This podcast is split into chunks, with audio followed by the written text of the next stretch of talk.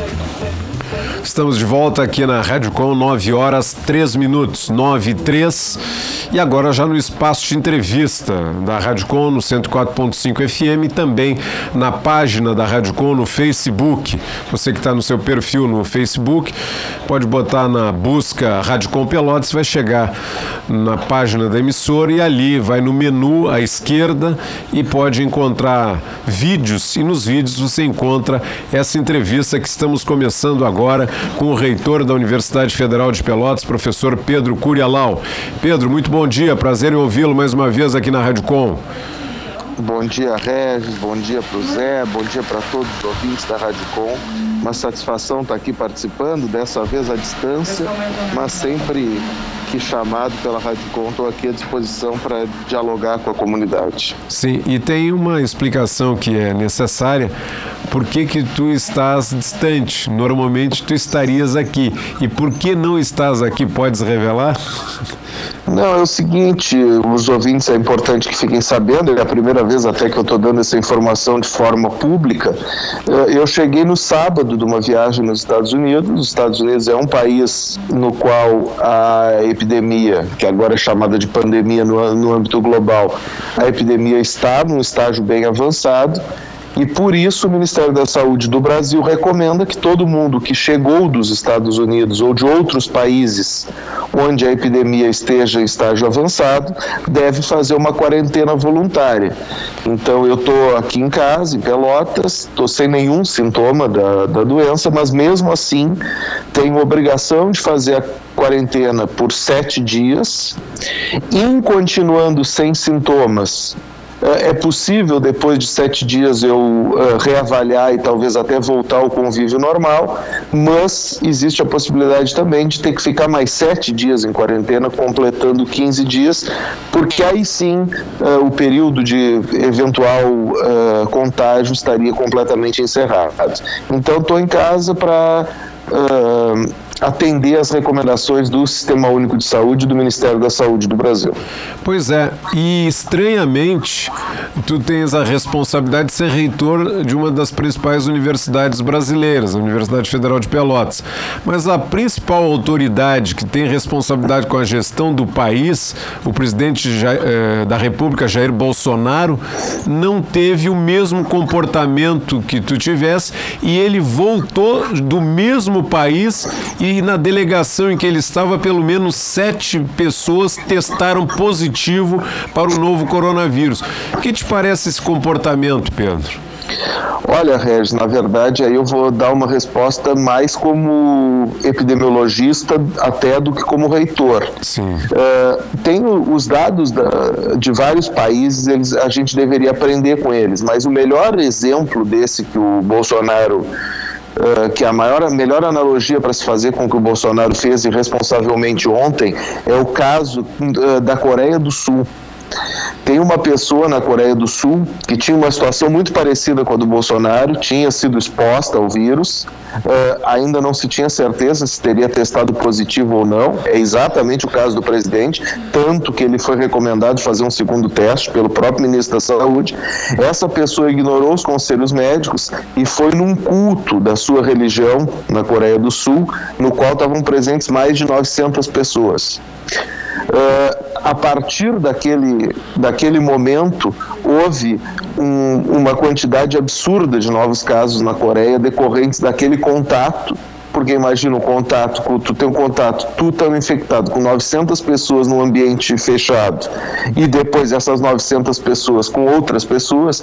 Então, assim, foi uma atitude extremamente irresponsável do presidente da República, lamentável sob o ponto de vista da, saúde pública, ainda mais que a situação dele é diferente da minha. Porque o grupo no qual eu estava, nenhuma pessoa, não é que testou positivo, nenhuma pessoa tem sintomas, nenhum sintoma do coronavírus. No grupo do presidente, tem pessoas que já testaram positivo. Então, assim, o presidente deveria estar fazendo o mesmo isolamento, tem toda a estrutura para isso, conseguiria exercer seu trabalho tranquilamente de forma remota, mas optou por uh, participar de umas manifestações meio malucas que teve ontem no país, felizmente com baixíssima adesão, mas uh, colocou em risco a saúde de milhões de brasileiros com a sua participação no dia de ontem. Imagina, as pessoas tendo a oportunidade de cumprimentar o presidente, é óbvio que as pessoas cumprimentaram o presidente, e essas pessoas não tem como saber se elas vão conseguir também não cumprimentar seus familiares. Então, espero que não, mas o presidente pode responsavelmente ontem ter sido responsável por aumentar a transmissão do coronavírus no Brasil. Seria a mesma coisa que o reitor Pedro Curialau voltando dos Estados Unidos e tendo essa recomendação de fazer a quarentena, em vez de fazer a quarentena, fosse para o ambiente da Universidade Federal e trocasse cumprimentos, abraços com colegas. Ou, até para não politizar só a questão, para não ficar só numa coisa, ou como eu vi ontem, de forma muito chateado, fiquei, vi as postagens de uma colega nossa, da, que na verdade alguns colegas nossos que representam a Azufpel, que é parceira da Rádio Com, mas que estavam em Brasília numa plenária da Fazubra e que resolveram fazer uma manifestação de rua na qual tinham, não sei, 300 pessoas, eu vi numa foto, aglomeradas, fazendo uma manifestação uh, desrespeitando, descumprindo o que está sendo recomendado pelo Ministério. Também um erro, infelizmente, foi cometido pelos nossos colegas. Então, só para não dizer que é só o presidente que erra, também alguns colegas nossos aí do campo progressista também cometeram esse erro no dia de ontem e é um erro que não deve ser cometido. Nesse momento, uh, a, a, o achatamento da curva deve ser a nossa prioridade e o achatamento da curva é responsabilidade de todos nós. Uh, quanto mais a gente conseguir achatar a curva, e o que, que, quer dizer esse termo achatamento da curva? Ele quer dizer que o pico da doença não seja tão, tão alto. É Sim. É claro que o coronavírus vai chegar em Pelotas, não existe possibilidade de ele não chegar.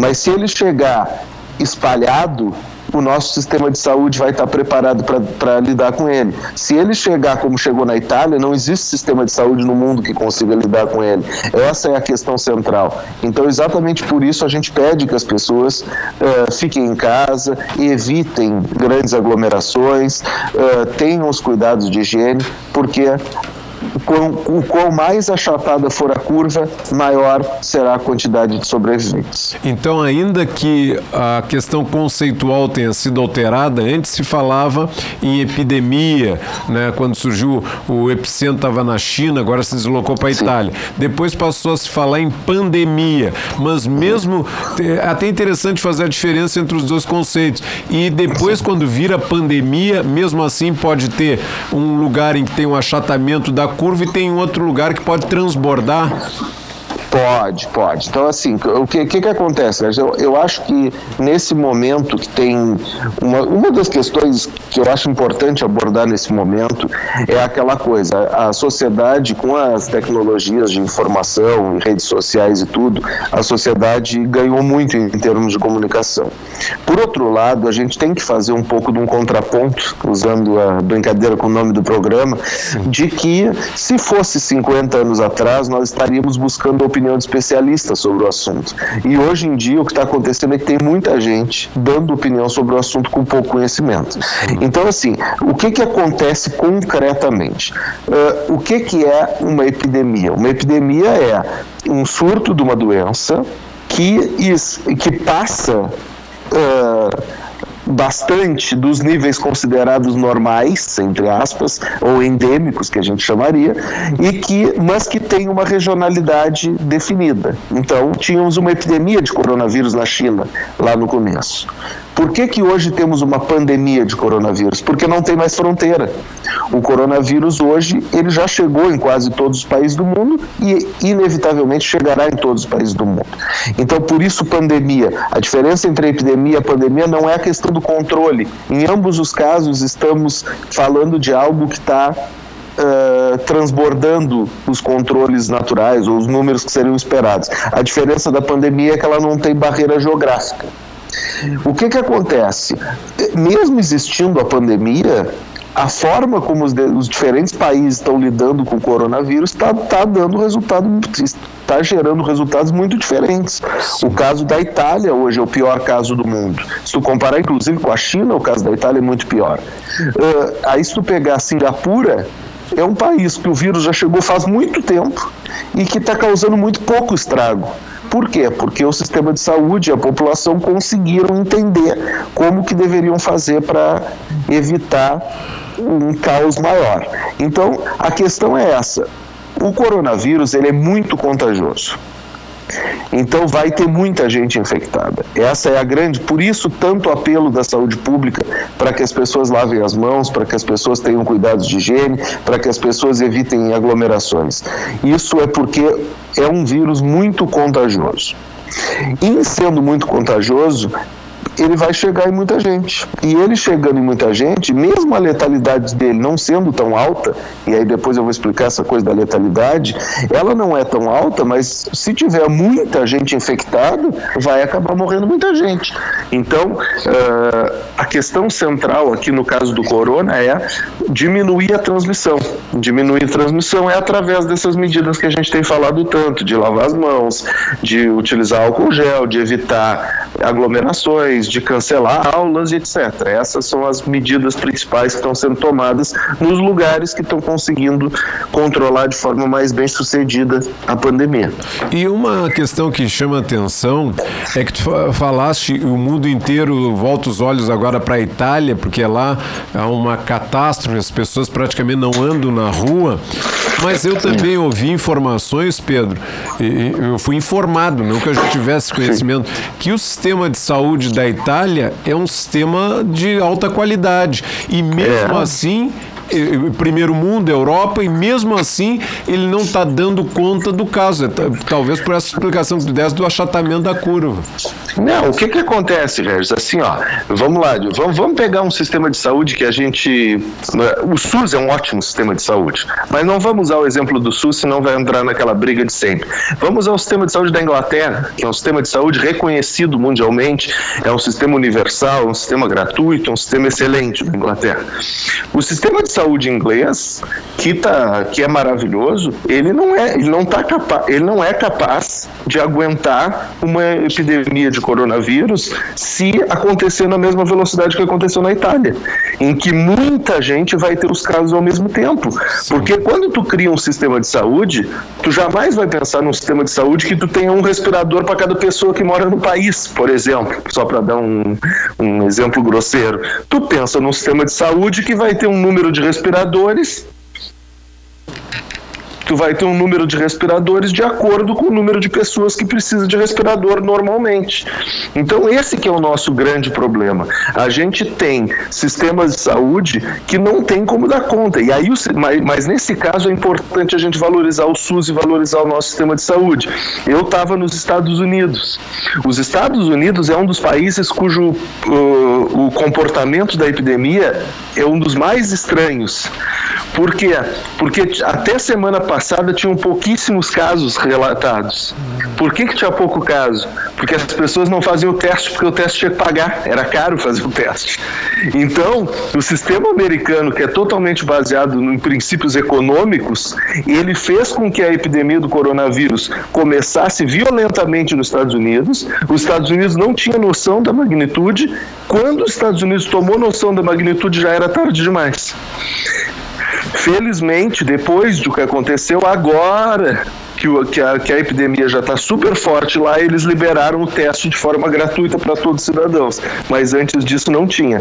No Brasil, o SUS fornece o teste gratuitamente para todo cidadão, embora a gente recomenda que só faça o teste quem tenha sintomas. Isso é importante, porque senão não vamos ter capacidade também. E nos Estados Unidos, assim como no Brasil, o presidente também é. menosprezou a dimensão e a gravidade do que estava por vir. Não, menosprezou, menosprezou de forma completamente irresponsável. Uh, eu, eu até diria que o enfrentamento da pandemia de coronavírus do, do Brasil vinha sendo até ontem muito melhor do que dos Estados Unidos. Sim. Porque eu estava lá e vi o quanto o governo americano, porque eu estava lá quando estava começando, eu fiquei duas semanas inteiras lá. Nas primeiras duas semanas, era as entrevistas do presidente eram do presidente americano eram ridículas, para falar bem a verdade.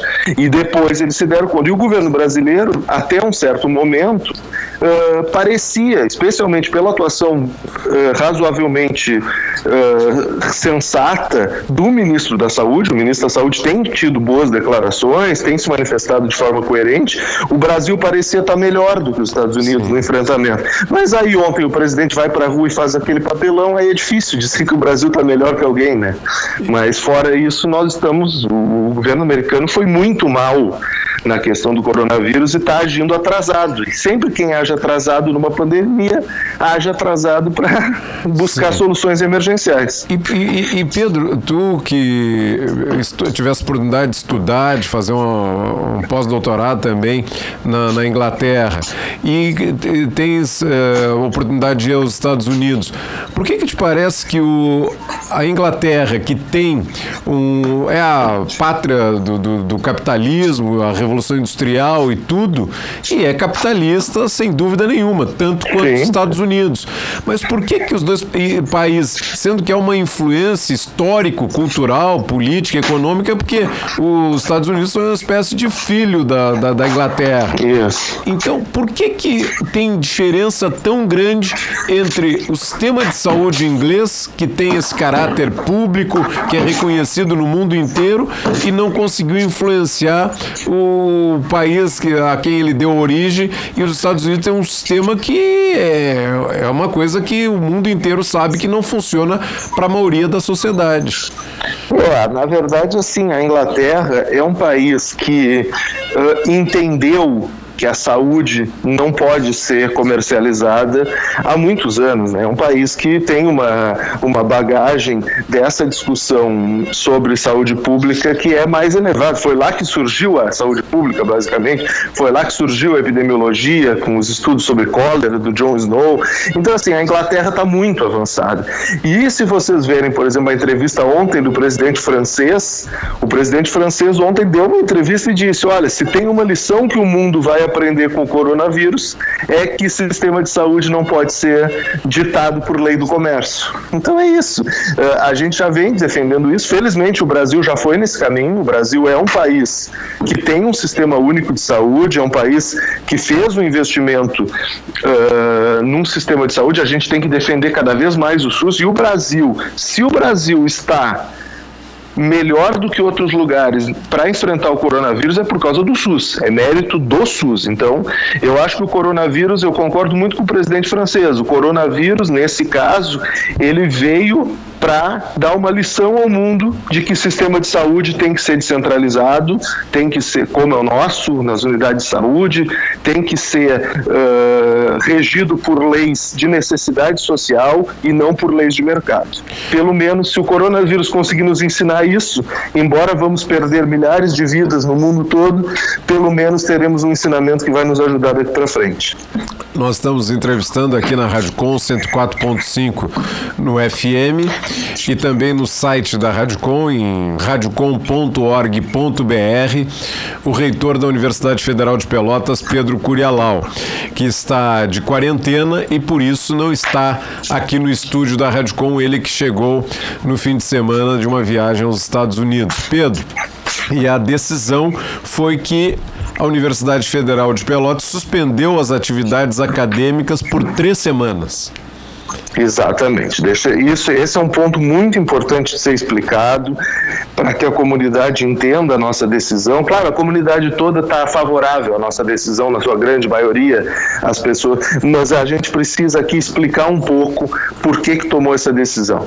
Uh, o que, que acontece? Assim, a gente, a UFPEL, ela não é relevante para a sociedade única e exclusivamente na proteção dos seus alunos e dos seus servidores, tanto professores quanto técnicos.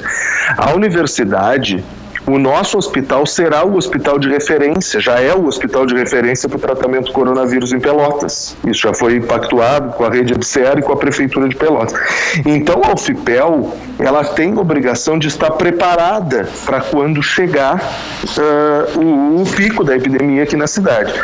Exatamente por isso, e pelo fato de nós termos muitos alunos de fora do estado, inclusive de estados onde o coronavírus está mais endêmico, como São Paulo, Rio de Janeiro, a gente entendeu por bem já cancelar as aulas a partir dessa semana e organizar um plano para preparação do nosso sistema de saúde interno da UFPEL e ajuda a Secretaria Municipal de Saúde para que a gente possa enfrentar a epidemia quando ela chegar de forma mais forte aqui em Pelotas. Então a UFPEL tomou uma decisão que não é uma decisão baseada na UFPEL, é uma decisão baseada na comunidade de Pelotas e baseada na população que mais precisa. Então a UFPEL está se preparando para receber as pessoas quando estiverem infectadas com coronavírus no nosso hospital e a nossa estrutura está toda à disposição para isso, nas nossas unidades básicas de saúde. Uh, sobre a data do cancelamento, realmente eh, existe uma interpretação que pode ser dada de que o nosso cancelamento poderia ser daqui a alguns dias. Eu, por exemplo, pessoalmente não concordo com essa interpretação, mas existe uma interpretação de que o cancelamento das atividades só deve começar a acontecer quando já houver a transmissão comunitária na cidade. Sim. Ou seja, não, não é mais aquela transmissão que o Pedro chegou dos Estados Unidos ou alguém chegou da Itália. As pessoas da própria cidade já transmitem uma para as outras. Aí que é o momento de se cancelar. O problema é que isso é o protocolo. E quem tem seguido o protocolo tem tido resultados ruins. Quem está conseguindo ter bons resultados é quem está adiantando o protocolo.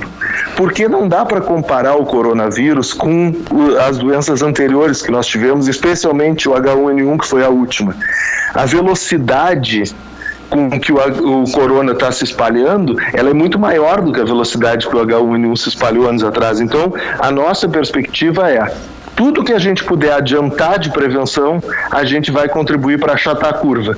E a gente achatando a curva é melhor para a população. Então, essa, esse é o motivo. As nossas aulas estão suspensas por três semanas.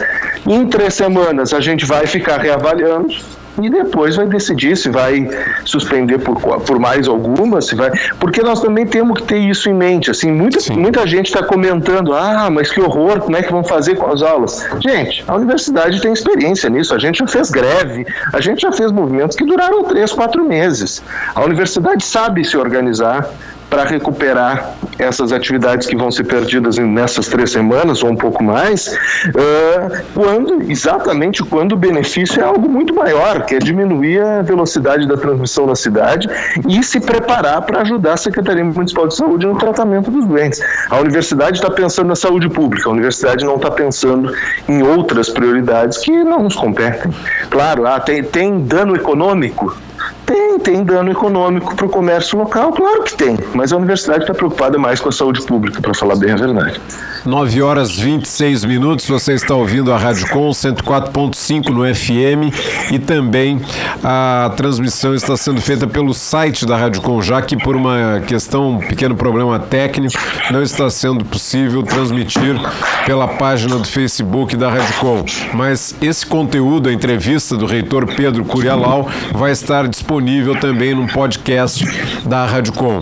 Uma outra questão, reitor, ainda sobre o conjunto dos eh, servidores não propriamente dito, mas porque os professores, as professoras, alunas, alunos, eh, todos eh, funcionários de escola e tal, eh, eles todos estão já não precisam ir. Mas como é que fica a situação dos terceirizados da UFPEL? Eh, uma servidora, a Ediane, fez contato aqui com a programação, querendo saber como é que está a situação dos e das terceirizados, terceirizadas da Universidade Federal de Pelotas. Em primeiro lugar, mandar um abraço para a Ediane, uma ótima servidora técnica administrativa, já serviu como pró-reitora da universidade alguns anos atrás, uma colega pela qual eu tenho grande apreço.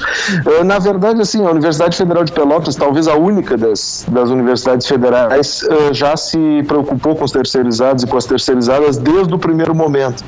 Então, o nosso comitê, quando foi criado, ele imediatamente já foi responsabilizado de fazer contato com as empresas para lidar com a questão dos terceirizados e das terceirizadas. Nesse momento, agora às oito e meia da manhã começou e deve acabar aí por volta das dez e meia, o nosso comitê está reunido para relatar como é que foram as conversas com as empresas, porque, claro, os terceirizados eles são empregados de empresas, eles não são empregados da UFPEL, mas a gente da UFPEL já fez contato com essas empresas e vai reforçar o contato com essas empresas para explicar o nosso posicionamento de que os terceirizados, dentro do possível, possível, deveriam exercer suas, uh, as suas atividades uh, em casa e na prática, em alguns casos, significa não trabalhar, e não tem problema nenhum nesses casos, ou apenas em situações muito especiais. Ah, vamos com. Se, se nós usamos 20 pessoas para fazer a limpeza do ângulo, Uh, normalmente, agora que não está tendo aula, vamos usar duas pessoas para fazer a limpeza do ângulo, porque a gente não precisa limpar uh, tanto, porque não vai ter tanta, tanto acúmulo de, de, de, resíduos. Então, a nossa ideia é que os terceirizados tenham exatamente o mesmo tratamento que os professores, os técnicos e os estudantes, ou seja, uh, tenham o direito de ficar em casa uh, durante esse período de, de, isolamento. Estamos negociando isso diretamente com as empresas, com a devida re, uh, responsabilidade, mas os terceirizados devem ter os direitos também de não se contaminarem e isso é a nossa prioridade.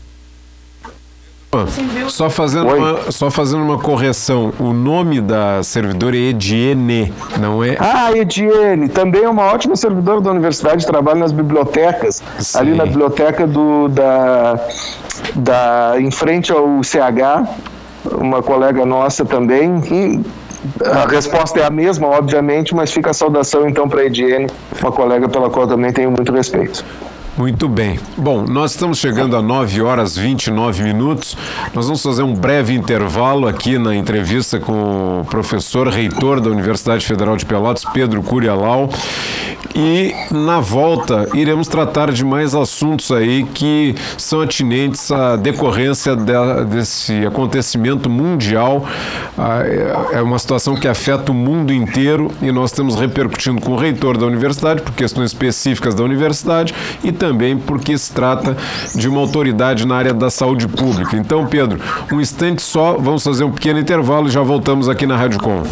Sem problema, estarei no aguardo. Thank you.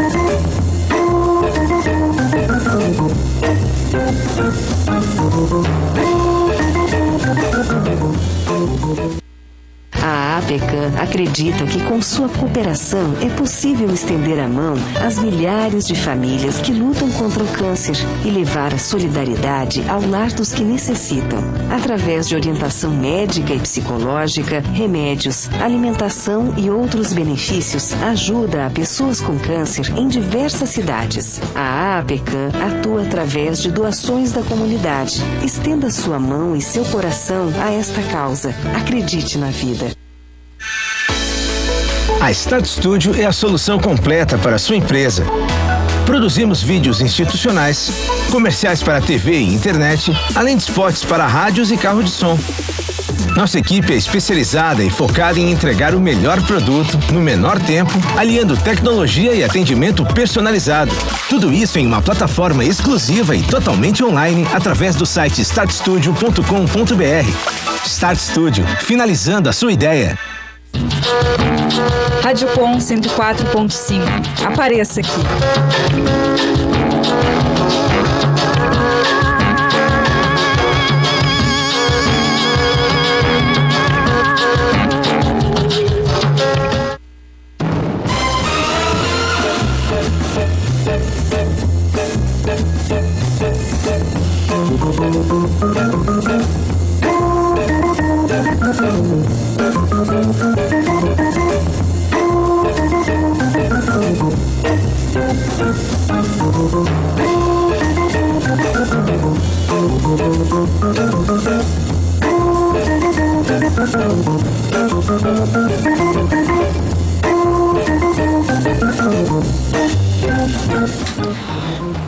Voltando aqui no 104.5 FM da Rádio Com e também voltando no site da emissora que é radiocom.org.br. Hoje, infelizmente, né, nós não pudemos, não foi o coronavírus, com certeza que tirou o nosso a nossa página do Facebook do ar, mas ele está aí, está dando um trabalho que não é fácil.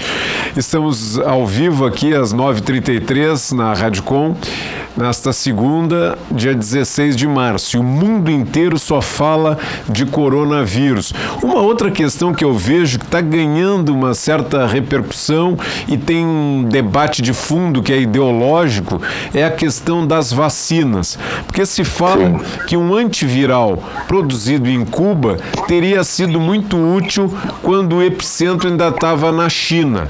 E como a China já controlou mais ou menos a situação, até a, China já está conseguindo ser solidária com outros países, como por exemplo a Itália, ah, os setores à esquerda já ficam satisfeitos porque veem que a China, um país comunista, que Cuba teriam contribuído para esse avanço. Mas ao mesmo tempo, ontem eu acompanhei a programação das emissoras nacionais a cabo e se falava muito que na Coreia do Sul tem avanço. O Pedro, na entrevista, falou para nós em Singapura e em outros lugares que tem um viés político ideológico diferente. Então me parece que já tem um pano de fundo, que tem um debate político ideológico por trás dessa questão do coronavírus no que diz respeito a vacinas ou medicações que possam interferir, Pedro. É, assim, Regis, eu nesse caso eu vou te dar a, a, posição do epidemiologista de novo. Sim. Eu tenho, tenho ciência de pelo menos 50 ensaios clínicos, que são uh, estudos experimentais de medicamentos uh, para tratar o coronavírus que estão sendo desenvolvidos nesse momento no mundo. Sim. Os melhores periódicos científicos da área da saúde no mundo, inclusive, estão oferecendo uh, publicação aberta de todos os artigos sobre esse assunto. Então, não tem aquela coisa de tu ter que ter login ou de tu ter que pagar para ter acesso aos artigos. Os artigos estão disponíveis de forma aberta para toda a população e tem uma série de estudos sendo conduzidos com medicamentos para tratar o coronavírus. Ao mesmo tempo, também tem uma série de estudos sobre vacina. A informação que eu tenho, e aí eu vou, vou te falar, a informação que eu obtive, Sim. é de que os dois laboratórios que estão mais próximos de chegar a, um, a uma vacina prestes aí para os últimos estágios aí de, de testagem é um laboratório alemão e um laboratório americano. Sim. São os dois laboratórios que parecem que estão com a vacina mais evoluída. Agora, em termos de medicamentos, porque, claro, a vacina é para evitar que as pessoas tenham a doença. Agora, tratamento uh, tem antivirais. Realmente chegou essa notícia do antiviral utilizado em Cuba. Eu não tive tempo de olhar com devido cuidado. Eu vi de, de tratamento, só o que eu vi foi as recomendações do SUS aqui do Brasil. Então, assim, uh, mas obviamente que agora, como todos os assuntos, vai ter uma certa competição. Eu, eu não diria, eu nem iria muito para competição em outros aspectos. Para mim, a, a, o que vai diferenciar os países nesse momento e que é o que deve ser levado em conta sob o ponto de vista político é o sistema de saúde. Se o sistema de saúde é baseado nas leis das necessidades sociais, como é o do Brasil, o país vai lidar melhor com o coronavírus. Se o sistema de saúde é baseado nas leis do comércio, como é o sistema de saúde americano, o, país vai lidar pior com o coronavírus. Para mim, esse é o aprendizado no ponto macro no ponto de vista macro que a gente deve considerar. Se o sistema de saúde é um sistema de saúde para todos ou se ele é um sistema de saúde para quem pode pagar sistemas de saúde para todos vão ter melhores resultados em relação ao coronavírus. E uma questão que foi referida, Pedro, por ti, é justamente a questão da letalidade, que tu disseste que era Sim. uma coisa importante, que era necessário dar uma explicação. Vamos, é, isso é ótimo. Vamos lá, Regis, o que, qual é a diferença de mortalidade e letalidade, né? Letalidade, como é que eu ensino para os meus alunos de epidemiologia? Uh, um exemplo de um, de um fator, de, um, de, um, de um, uma, uma questão que tem baixíssima mortalidade e altíssima letalidade: acidente de avião.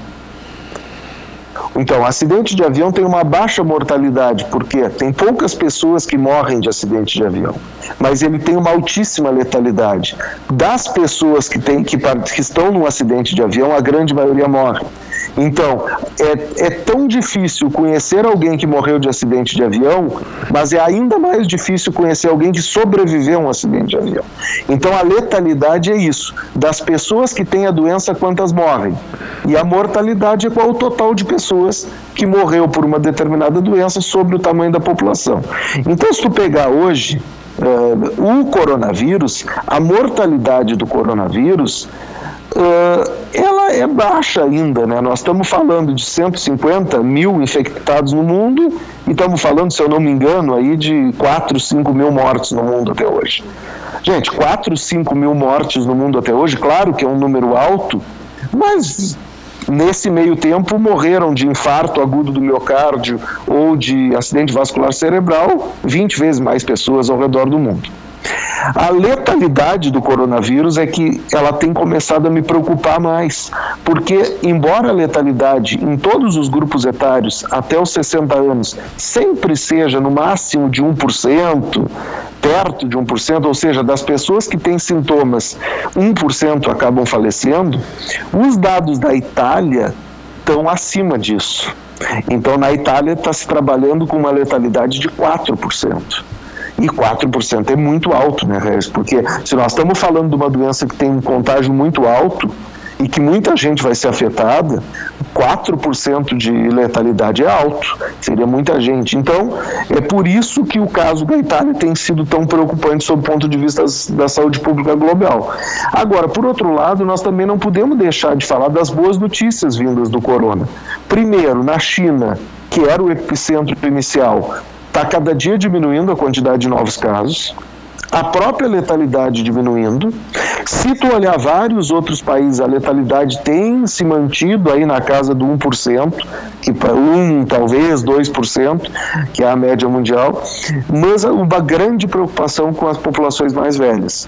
Na, na, na, faixa etária de 80 anos ou mais, por exemplo, tem estudos mostrando letalidade ao redor de 10%. Ou seja, 10% dos infectados com 80 anos ou mais viriam a falecer. Isso é muito alto. Então, por isso vem essa urgência de que a gente descubra tratamentos uh, que permitam uh, a cura dos pacientes. Nos ouvindo, a Rosane Brandão, que diz que os sindicatos e secretarias municipais de saúde também parem suas atividades. Estou ouvindo vocês, diz ela. Beijos para nós. É. Eu fiquei, eu, eu realmente sobre isso, eu fiquei muito preocupado com essa questão do sindicato, porque obviamente que os sindicatos são nossos colegas, os mesmos servidores que nós estamos liberando das atividades da universidade, terceirizados e tudo, por proteção. Ontem eu vi essa foto aí lá de Brasília e fiquei preocupado, porque a gente não pode ter um, uma, uma narrativa e uma ação diferente. Então, espero que a partir de hoje os sindicatos também uh, e a secretaria, as outras secretarias aqui do município de Pelotas tenham a sensibilidade de evitar aglomerações e de ter as mesmas medidas preventivas e a mesma coragem que a universidade teve para tentar achatar essa curva e desacelerar a epidemia do coronavírus, que certamente chegará em Pelotas, mas a gente espera que chegue de uma forma suave. E se a Universidade Federal parou as suas atividades, eu imagino que, como epidemiologista que é, com a grande qualificação que tem o reitor Pedro Curialão, recomendaria o mesmo também para os municípios, não só em Pelotas, mas todos os municípios e também o governo do estado. Sem dúvida, essa é uma questão delicada, óbvio, porque ontem, inclusive, uma pessoa num grupo de WhatsApp me questionou: Ah, Pedrinho, mas o que, que adianta tu parar, a UFPEL parar as aulas se, se as escolas. Olha, e eu hoje fui eleito para ser reitor da Universidade Federal de Pelotas. Então, eu posso, junto com a comissão que está trabalhando, a gente pode tomar as decisões sobre a universidade. As decisões sobre o município ou sobre o Estado não cabem a mim, cabem a outras figuras públicas que foram eleitas para tal. A minha percepção é de que. Uh, quanto mais rápido for esse, essa, essa estancada, que é a, a, suspensão das aulas é uma grande estancada né, na epidemia, melhores serão os resultados sob o ponto de vista da saúde pública. Ah, mas tem preocupações? Ah, porque os jovens vão ficar em casa e vão ter mais contato com seus avós. Olha, é, é, muito difícil conseguir imaginar que o jovem ficando em casa vai ter e tem, traz mais perigo para os seus avós do que o jovem que vai à aula todo dia, corre o risco de se expor ao vírus e voltar para casa da mesma forma. Então, na minha percepção, acho que já estão atrasadas as medidas uh, nas escolas locais e nas escolas estaduais. Na minha percepção, já deveriam estar com as atividades suspensas. Mas eu quero deixar claro também, né, que existe discordância quanto a isso. E existe uma discordância científica. Existem outros epidemiologistas que entendem que a gente só deve começar a suspensão das atividades quando houver a transmissão comunitária que a princípio ainda não existe na cidade de Pelotas. Então eu respeito as opiniões contrárias. Eh, enquanto gestor da UFPEL, achei por bem que a gente tomasse a atitude mais preventiva possível. Mas respeito que outras uh, pessoas tenham outros, ou são outros especialistas e tomem outras decisões. Isso faz parte aí. E, sinceramente, não tem como saber quem está certo. Daqui a alguns meses nós saberemos quem é, que, quem é que tomou as melhores decisões. O Leandro Sebage faz contato com, também com a programação da Rádio Com e ele quer que eu mencione que o, houve o cancelamento do evento sobre a unidade da esquerda que seria hoje às 18 horas na Casa do Trabalhador. Está é, cancelada essa atividade e ele também quer perguntar, ele pergunta, ele não quer perguntar, ele pergunta a tua posição sobre esse tema, Pedro.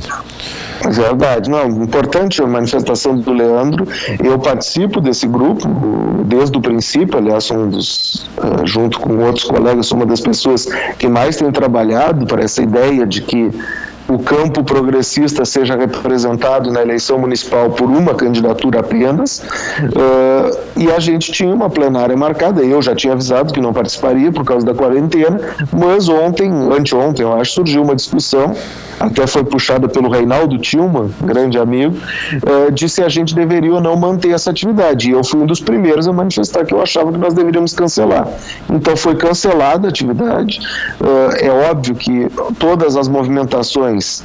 Para que tenhamos uma unidade de esquerda na eleição da, da prefeitura, elas seguirão, mas elas seguirão por tratativas por telefone por outros meios nestes, nessas próximas duas semanas ou três. A minha sugestão é que não tenhamos reuniões presenciais, até pelos mesmos motivos que nós já discutimos exaustivamente aqui.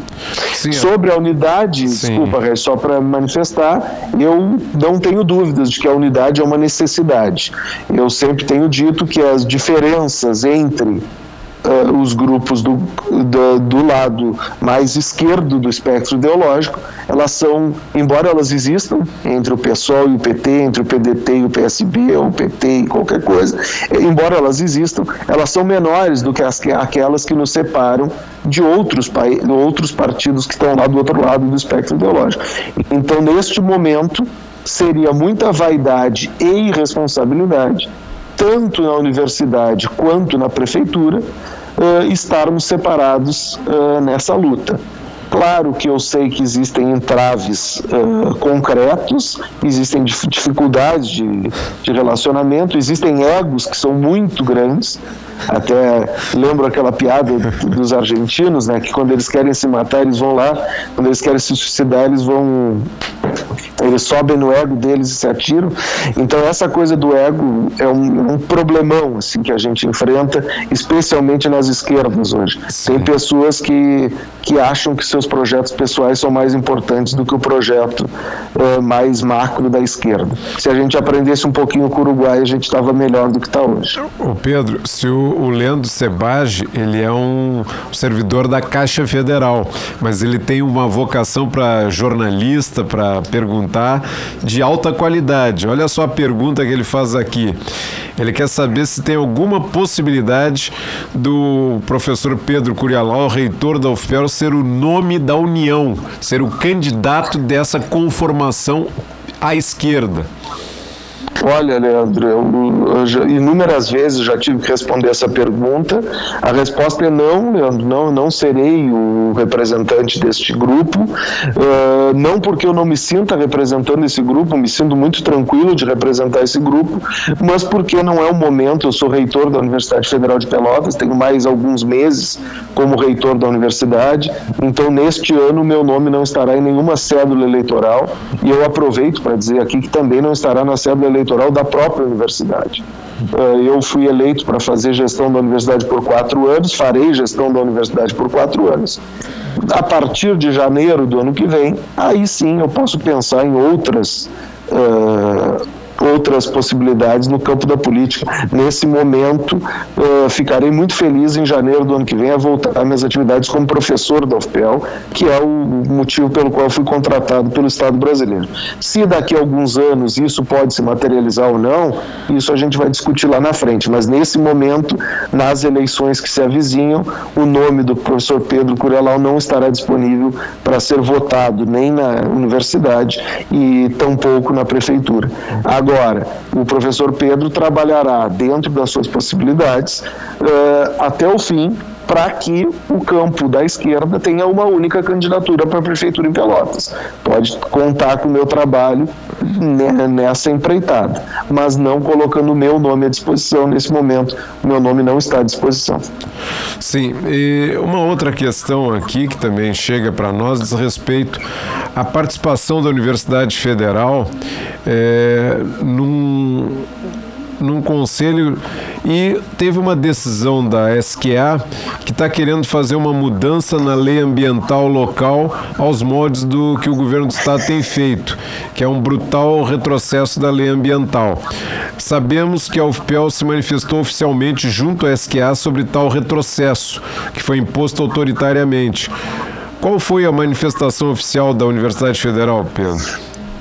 Olha, a Universidade Federal, claro, eu estava fora nessas duas últimas semanas, não sei se teve alguma novidade, mas a Universidade Federal de Pelotas, ela já se manifestou sobre uh, o caso do governo do estado, inclusive está na pauta do consumo, nós vamos fazer uma manifestação do Conselho Universitário uh, pedindo que não seja tramitado em regime de urgência nenhuma mudança no Código Ambiental do estado e agora parece que temos algumas novidades no âmbito local também. Uh, a nossa representação no Compan, que é o, o conselho que lida com as questões ambientais aqui em Pelotas, ela é exercida por, por uma colega nossa, servidora técnica administrativa. Aliás, nós tivemos problemas recentes com essa representação, inclusive eu ouvi o áudio de uma reunião do Compan em, no, na qual a nossa representante foi bastante desrespeitada.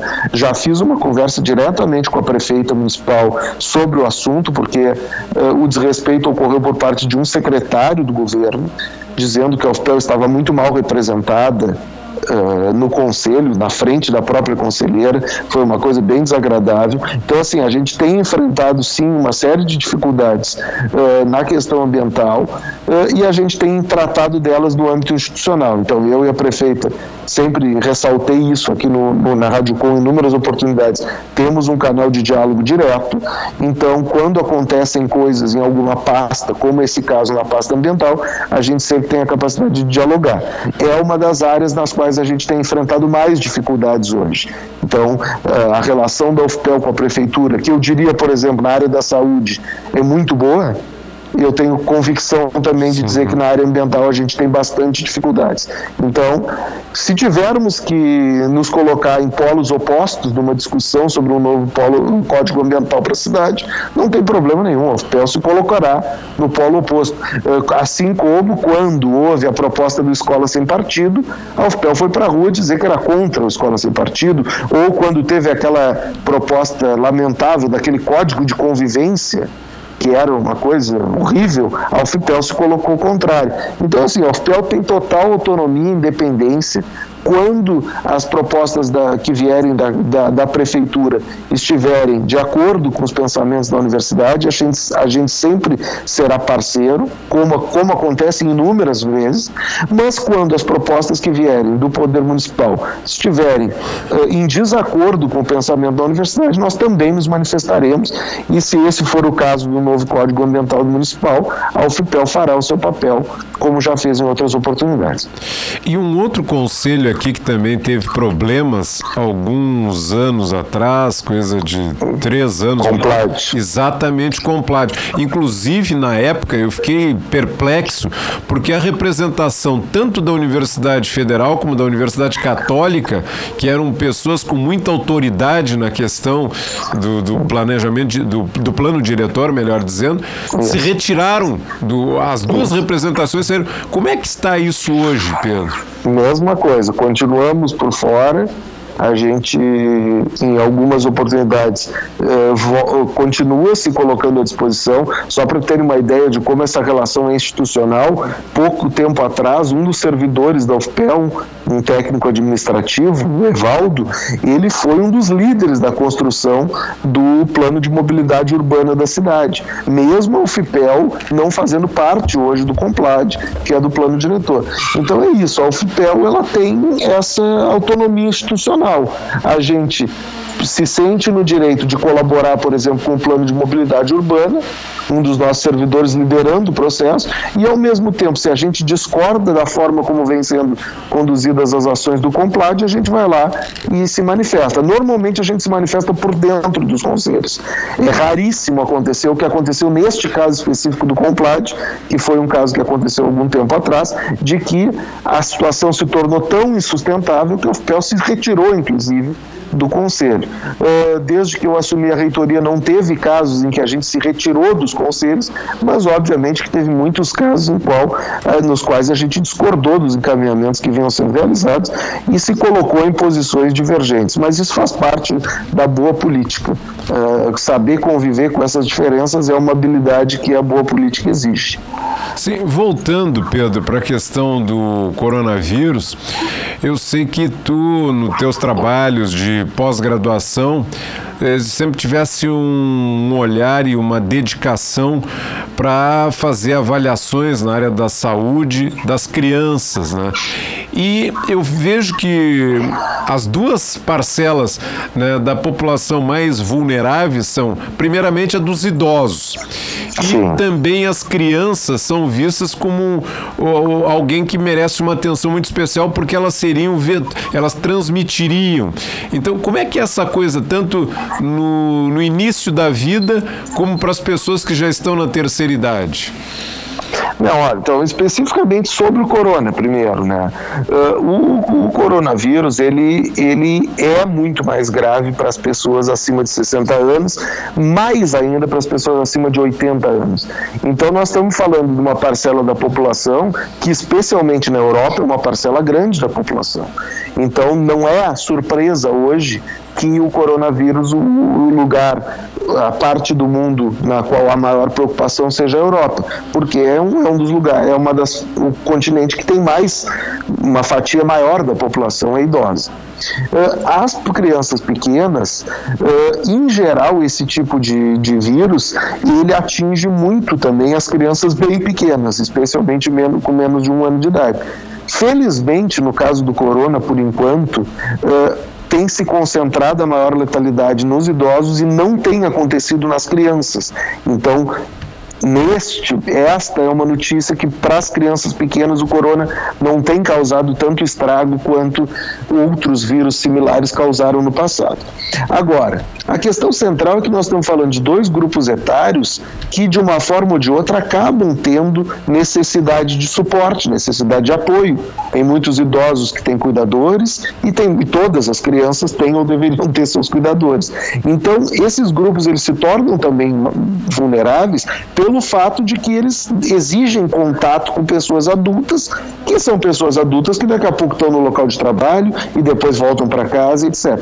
Então, por isso, essas medidas de restrição da circulação, de restrição do contato social são tão importantes, porque elas evitam também que os adultos em idade produtiva, entre aspas, como se fala, também passem a doença, o vírus, exatamente para aqueles que são mais vulneráveis. Então, essa é uma, é uma das justificativas inclusive, para é, suspensão de aulas, suspensão de. É, a França, por exemplo, fechou restaurantes.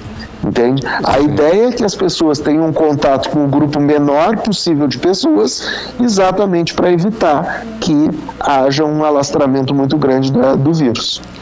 E uma questão para a gente encaminhando o encerramento da entrevista. O significado de aqui em Pelotas, o Departamento de Medicina Social da UFPEL ter um programa de pós-graduação que tu conhece muito bem em epidemiologia, que diz respeito ao centro de epidemiologia que funciona agora ali no Centro de Saúde Amilcar Gigante, né, Pedro? Na Deodoro. Isso. Qual é a importância de a cidade ter um órgão como esse, que é vinculado à Universidade Federal e que tem um nível de excelência? A nota da CAPES é 7, me parece que é a nota máxima. É, é a máxima há muito tempo já. Olha, assim, Regis, o, eu sou suspeito para falar, né? Eu era coordenador desse programa de pós-graduação alguns anos atrás.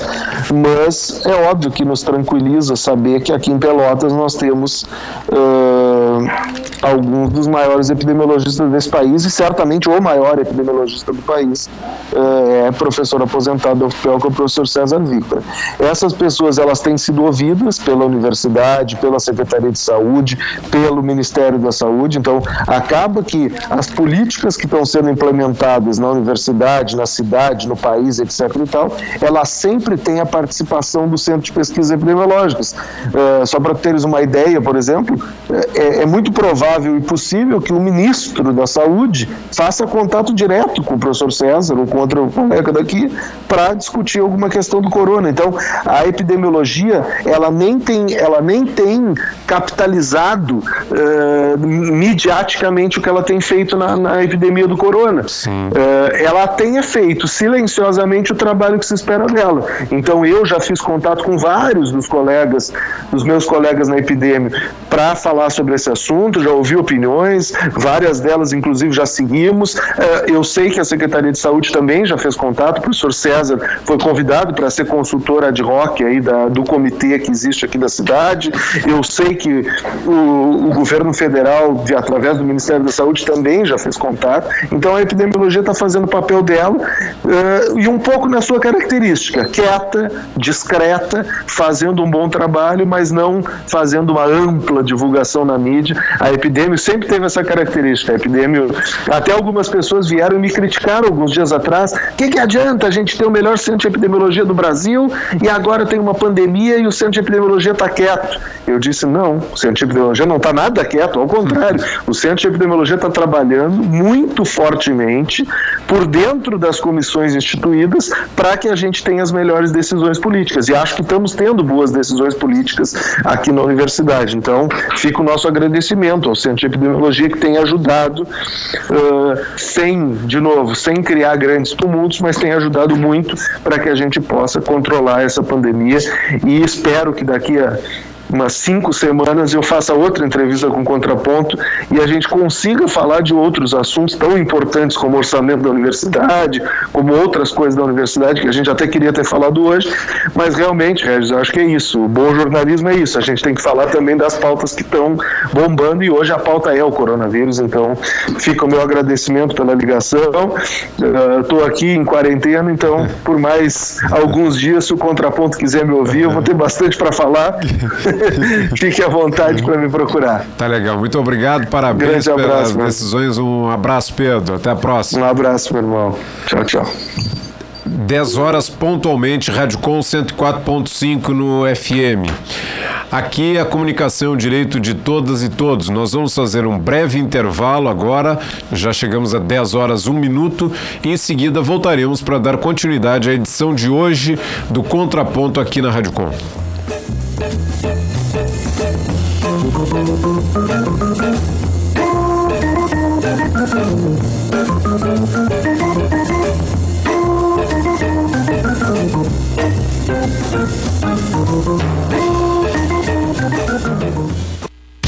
Arduin Climatização. Instalação, higienização e manutenção em todos os tipos de ar-condicionados. Também especializado em inverter. Assistência técnica pioneira na metade sul. Há 15 anos garantindo confiança e o melhor clima. Ligue e agende a visita. Fone 5332792488 e WhatsApp 53984376792. Confira em qualquer estação Arduin Climatização.